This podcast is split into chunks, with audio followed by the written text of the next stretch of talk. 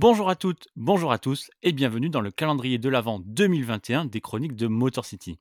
Tous les jours du mois de décembre, eh bien c'est un nouveau podcast où on rend hommage à un joueur des Pistons, on va dire oublié, au moins un joueur qui n'aura pas été All-Star sous les couleurs du Détroit. Et vous allez voir, comme d'habitude, qu'il y a quand même pas mal de beau monde. Et pour ce 4 décembre, eh ben, j'ai le plaisir d'accueillir dans ce podcast Enzo, qui officie dans la rédaction de Pistons France, compte FR bien connu, dédié au quotidien des trois Pistons, avec ben, toutes les news, les analyses, les F-tweets de tous les matchs, etc. Et toutes les interactions qui vont bien avec la communauté. Salut Enzo, comment ça va? Salut à toi Winston, ben écoute, ça va, ça va, ça va super. Merci de l'invitation, ça c'est vraiment un plaisir euh, de participer à ton émission. Ben, je voulais absolument un autre membre de la rédaction de Pistons France, donc je suis très content que tu sois là. Et donc Enzo, toi, l'oublié que tu as choisi de mettre à l'honneur aujourd'hui, et on va revenir sur le mot oublié parce que c'est peut-être le plus récent de ce calendrier de l'avant. En tout cas, c'est très intéressant, c'est Derrick Rose, 65 matchs avec Détroit entre 2019 et 2021, et donc évidemment jamais All-Star avec Détroit. Enzo, est-ce que tu peux nous dire pourquoi tu as choisi ce joueur? Euh, eh ben, tout d'abord parce que c'est mon joueur préféré all-time, même peut-être euh, une de, mes idoles dans la vie. C'est euh, mon pseudonyme, pour ceux qui ne savent pas, c'est Enzo Derrick. Je signe mes articles euh, sous le nom d'Enzo Derrick et les gens me connaissent sous ce nom-là. Euh, ben c'est un hommage à lui parce que c'est lui qui m'a donné l'amour du basket, mais surtout l'amour de la vie, l'amour de toujours se battre, toujours. voilà, c'est un peu mon, mindset, c'est lui qui me l'a donné. Et forcément, si je peux allier mon équipe préférée des Pistons avec mon joueur préféré, Derrick Rose, je le fais surtout que, comme, comme le stipule l'émission, comme le veut l'émission, je pense qu'il aurait pu mériter une place d'All-Star euh, lors de son passage à Détroit. Alors, c'est super intéressant ce que tu dis. Peut-être que tu l'as déjà dit, et si c'est le cas, excuse-moi. Mais du coup, quand on devient fan de Derrick Rose et qu'on s'attache à ce point-là à ce joueur, est-ce qu'on n'est pas tenté de devenir fan des Bulls? Ben, Dans ma jeunesse, sache que mon premier maillot était un maillot des Bulls dans, dans ma jeunesse. Parce que ben, Derrick Rose, forcément, donc euh, à l'époque, avait une certaine attache à cette équipe euh, qui était coachée par Thibaudot, qui est un peu après parti en cacahuète avec Fred Holberg. Mais sinon, euh, j'ai toujours aimé les Pistons euh, dans le sens où, ben, comme Derrick Rose, ça a toujours été l'ADN combatif, l'ADN toujours se donner et solidaire. Et je pense que ça me représente bien. Donc oui, une petite attache aux Bulls par rapport à Derrick Rose, mais pas plus que ça. Donc du coup, le, reste du temps de la carrière de Derrick Rose, là, quand il est passé par New York, Cleveland, Minnesota et tout, tu étais déjà fan de Détroit, j'imagine? Oui, bien sûr, bien sûr. Ben, moi, je suis né en, 2000. Du coup, en grandissant, l'époque où j'ai commencé à être un peu conscient, à comprendre ce qui se passait, ben, les Pistons, ils, étaient, ils étaient au top. Donc euh, forcément, ça reste dans la tête, ça reste dans le cœur, parce que ça fait partie de mes premières images basket que j'ai consommées. Donc oui, bien sûr, euh, les Pistons ont toujours fait partie... Euh, du paysage basket que j'appréciais et que je préférais. Et donc en 2019, du coup, toi, tu as vraiment les deux mondes qui rentrent en collision. Derrick Rose, agent mm. libre, il signe à Détroit. Tu te rappelles de cette signature? Euh, ben, J'étais content, j'étais content euh, pour les deux parce que hum, Détroit, c'était un peu euh, the place to be pour Derrick Rose. C'était une équipe à mi-chemin entre on savait pas s'emporter sur une reconstruction encore parce qu'on avait encore des Griffins et des Draymond, mais on n'était pas encore assez fort pour se penser et se et se prétendre contender c'est un titre. Donc c'était un bon, un bon mi-chemin pour Derrick Rose qui voulait euh, un peu se rester en forme de son passage à Minnesota qui était réussi tout en essayant de jouer un peu plus que ce qu'il pouvait espérer à Minnesota. Donc euh, j'étais content pour les deux. J'étais vraiment content pour les deux. C'était euh, vraiment la signature qui pouvait arranger les deux, je pense. Et même si c'est une saison, bah, du coup, un peu spéciale, c'est pour ça que c'est intéressant d'en parler aujourd'hui. c'est la saison Covid, évidemment, qui a été arrêtée avant la fin. Pour le coup, Derrick Ross, c'est peut-être une des plus grandes satisfactions de la saison des Pistons? Ah oui, fait, ben, ce qui était bien avec Derrick Ross, c'est qu'il pouvait un peu, selon, il pouvait starter et faire du bien, et il pouvait être le six-man et faire du bien.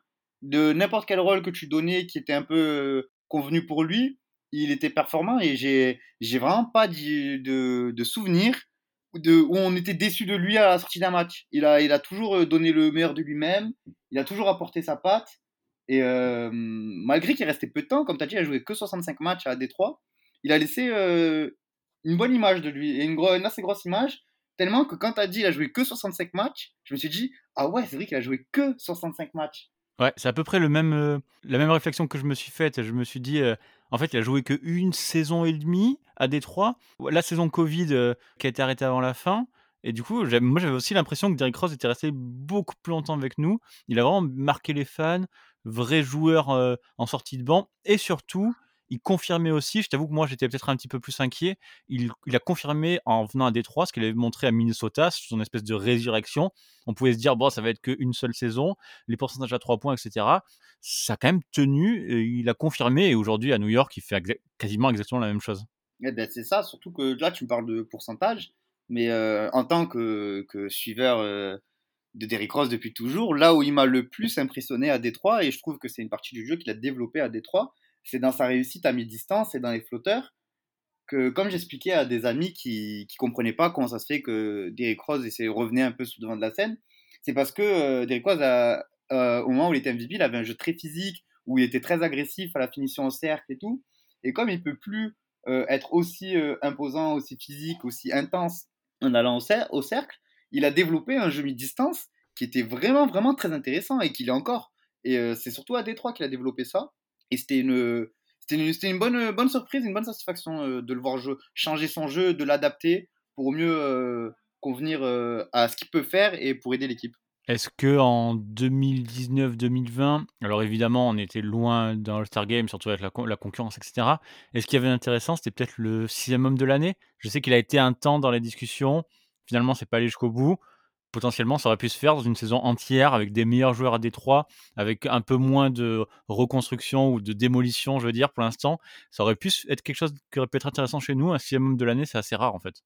Ben, c'est assez rare, surtout que je pense que ce qui a le plus pêché pour lui, c'était le record de l'équipe aussi.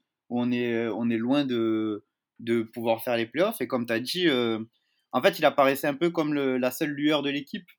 Donc ça n'a pas forcément joué pour lui, alors que d'habitude, un six-man, ça va être euh, un, un, un, atout en plus à une équipe qui est déjà compétitive. Là, euh, il était tellement esselé que les gens se disaient oui, mais en même temps, il est seul et, il peut faire ce qu'il veut. Alors qu'en soi, en soi, si je regarde euh, les stats que j'ai notés, il est, il est à quasiment 6 passes décisives aussi de, de moyenne avant le All-Star Game, alors que il n'est pas, est pas forcément amené à faire autant de passives avec, euh, avec les, coéquipiers qu'il avait sur le terrain. C'est comme tu as dit, c'est dommage qu'il était en course, qu'il n'ait pas eu. Mais même pour l'All-Star Game, euh, j'étais, moi j'y croyais vraiment. Au moment, euh, au moment des votes des fans surtout, il était, il était starter, il me semble même, au moment des, votes des fans. Ce qui était, bon, on va, c'était pas objectif, on va, on va se le dire, il a profité un peu de sa cote de popularité. Mais je me disais, pour être réserviste, pour être remplaçant, pourquoi pas? Pourquoi pas, surtout qu'il avait le niveau nécessaire. Il, était, euh, il tournait avant le All-Star Game à 19 points de moyenne, 6 assists, et il shootait à quasiment 50%. C'était, c'était ouf, surtout qu'il avait fait 13 matchs d'affilée à plus de 20 points, ce qui était la, son, plus, son, son plus long run euh, depuis sa saison MVP. Donc moi, j'y croyais, j'y croyais beaucoup. Mais c'était Ouais. une petite déception de ne pas le voir. Tellement euh, pas loin qu'il était du coup cinquième, cinquième garde pour les, pour les votes, avec euh, 1 891 000 voix. Et en plus, le meilleur scoreur et le meilleur passeur des Pistons. Tout ça en sortie Ouais, de banc, en jouant, euh, je sais plus, euh, 20 25 minutes, 26 minutes, un truc comme ça. Dans une ça, équipe un ça. peu bizarre, où il y a eu pas mal de joueurs qui, qui ont participé, euh, des, des tests qui ont été faits, des vétérans qui ont été lourdés, etc. C'était une saison pleine dans un environnement un peu difficile de la part d'Eric Rose. Et ça, c'est quand même incroyable quand on sait sa fragilité, son, son retour de Minnesota qui était assez, assez récent finalement. Bon, ben, ça fait plaisir, quoi. Bah ouais, ça faisait plaisir, surtout que j'aime pas jouer sur cette partie-là du jeu, mais le, story, le storytelling faisait beaucoup. C'était c'est quelque chose qui avait en sa faveur. C'est pas, c'est peut-être pas, c'est peut-être pas sportif, mais je pensais que le storytelling allait faire pas mal de, de, de choses en sa faveur. Il était en concurrence avec Kyle Lowry notamment, il me semble. Euh, j'ai regardé, regardé les stats de Lowry, c'est sensiblement pareil que, que, celle de Derrick Rose. Il est sur du 19-7, il me semble, alors que Derrick, Derrick Rose est sur du 19-6, tout en shootant mieux que Lowry en plus, et en ayant moins de minutes aussi. Donc euh, je pense que là encore, euh, comme avec le Six Man of the Year, euh, le record a fait beaucoup. Que euh, Lowry était dans une équipe playoffable, alors que Détroit, c'était comme tu as dit, c'était un peu on va par ci, non d'abord on va par là, on fait ci, on fait ça, donc c'était pas pas un projet sérieux ni structuré. Donc c'est un peu joué en sa défaveur d'un côté. De mémoire, il a un peu, il a un peu payé du côté des médias pour le All-Star Game. Je me rappelle, les joueurs et les fans, ça avait été, ça avait été dans les quatre 4-5 premiers à chaque fois et heu et peut-être c'est du côté des médias où où ça avait baissé, un truc comme ça, mais mais voilà, il était quand même pas loin et heu, effectivement, le storytelling aurait pu jouer, mais mais en fait, je pense que cette cette place, alors je crois qu'il a fi il a fini 4 comme je disais, cette place, en fait, il l'a méritée aussi, aussi sur le terrain parce qu'il il a assuré et on voit aujourd'hui, j'imagine que tu le suis encore aujourd'hui, toi, de ton côté, bien on sûr. voit aujourd'hui qu'à New York, ben, c'est un des meilleurs joueurs de l'équipe et c'est aussi Même lui qui a participé à la bonne saison de New York l'année dernière. Ben, on prend par exemple, tu parles de New York. Déjà que là, sur la saison en cours, c'est, je pense, le meilleur joueur, en tout cas le plus régulier. Il me semble qu'il est dans le top 5 de la NBA en plus-minus. Mais heu, rien que sur les playoffs de l'année dernière pour, heu, New York, heu, Randle, on le voit plus et c'est Derrick Rose qui qui provoque tout, heu, dans l'attaque new-yorkaise et c'est une continuité de ce qu'il a commencé à Minnesota, qu'il a, entrepris et fait évoluer, aux Pistons et c'est d'ailleurs c'est quand même beau parce que je me rappelle qu'au moment du trade où on récupère Dennis Smith Jr. pour euh, Derrick Rose, beaucoup se disaient ouais mais on perd au change et tout, euh, Smith c'est rien comparé à Derrick Rose, ce qui est vrai en soi, mais euh, Dwayne Casey avait été euh, très, euh, très clair et n'avait pas fait dans la langue de bois. Il a dit une équipe qui joue les playoffs veut Derrick Rose, on peut pas lui dire non et de, lui demander de rester là, alors que lui ce qu'il veut c'est la bague. C'est voilà, Dwayne Casey il avait dit, il avait été très, très honnête pour le coup. Et je suis content de voir que qu'on a réussi à lui faire prendre un tremplin pour au mieux gérer et évoluer dans sa reconstruction.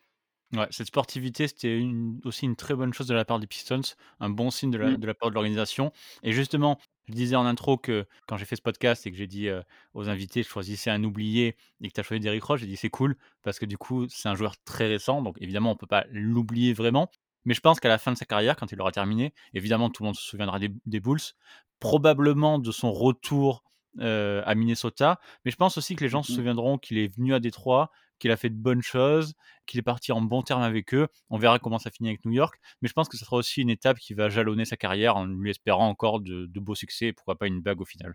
Ben, lui-même, il a annoncé récemment qu'il voulait jouer jusqu'à 40 ans. Je sais pas si ça va être possible, sincèrement, parce qu'il est son physique est à quelques pépins. Mais oui, comme tu as dit, euh, je pense qu'on se souviendra euh, de Derrick Rose sous le mode Détroit comme un Derrick Rose épanoui. Ça faisait longtemps que j'avais pas vu aussi épanoui, avec aussi peu de pression. Parce que à, Minnesota, il fait, il fait des bonnes périodes, mais ça prend du temps avant de, que la mayonnaise elle, euh, elle prenne, euh, qu'elle monte.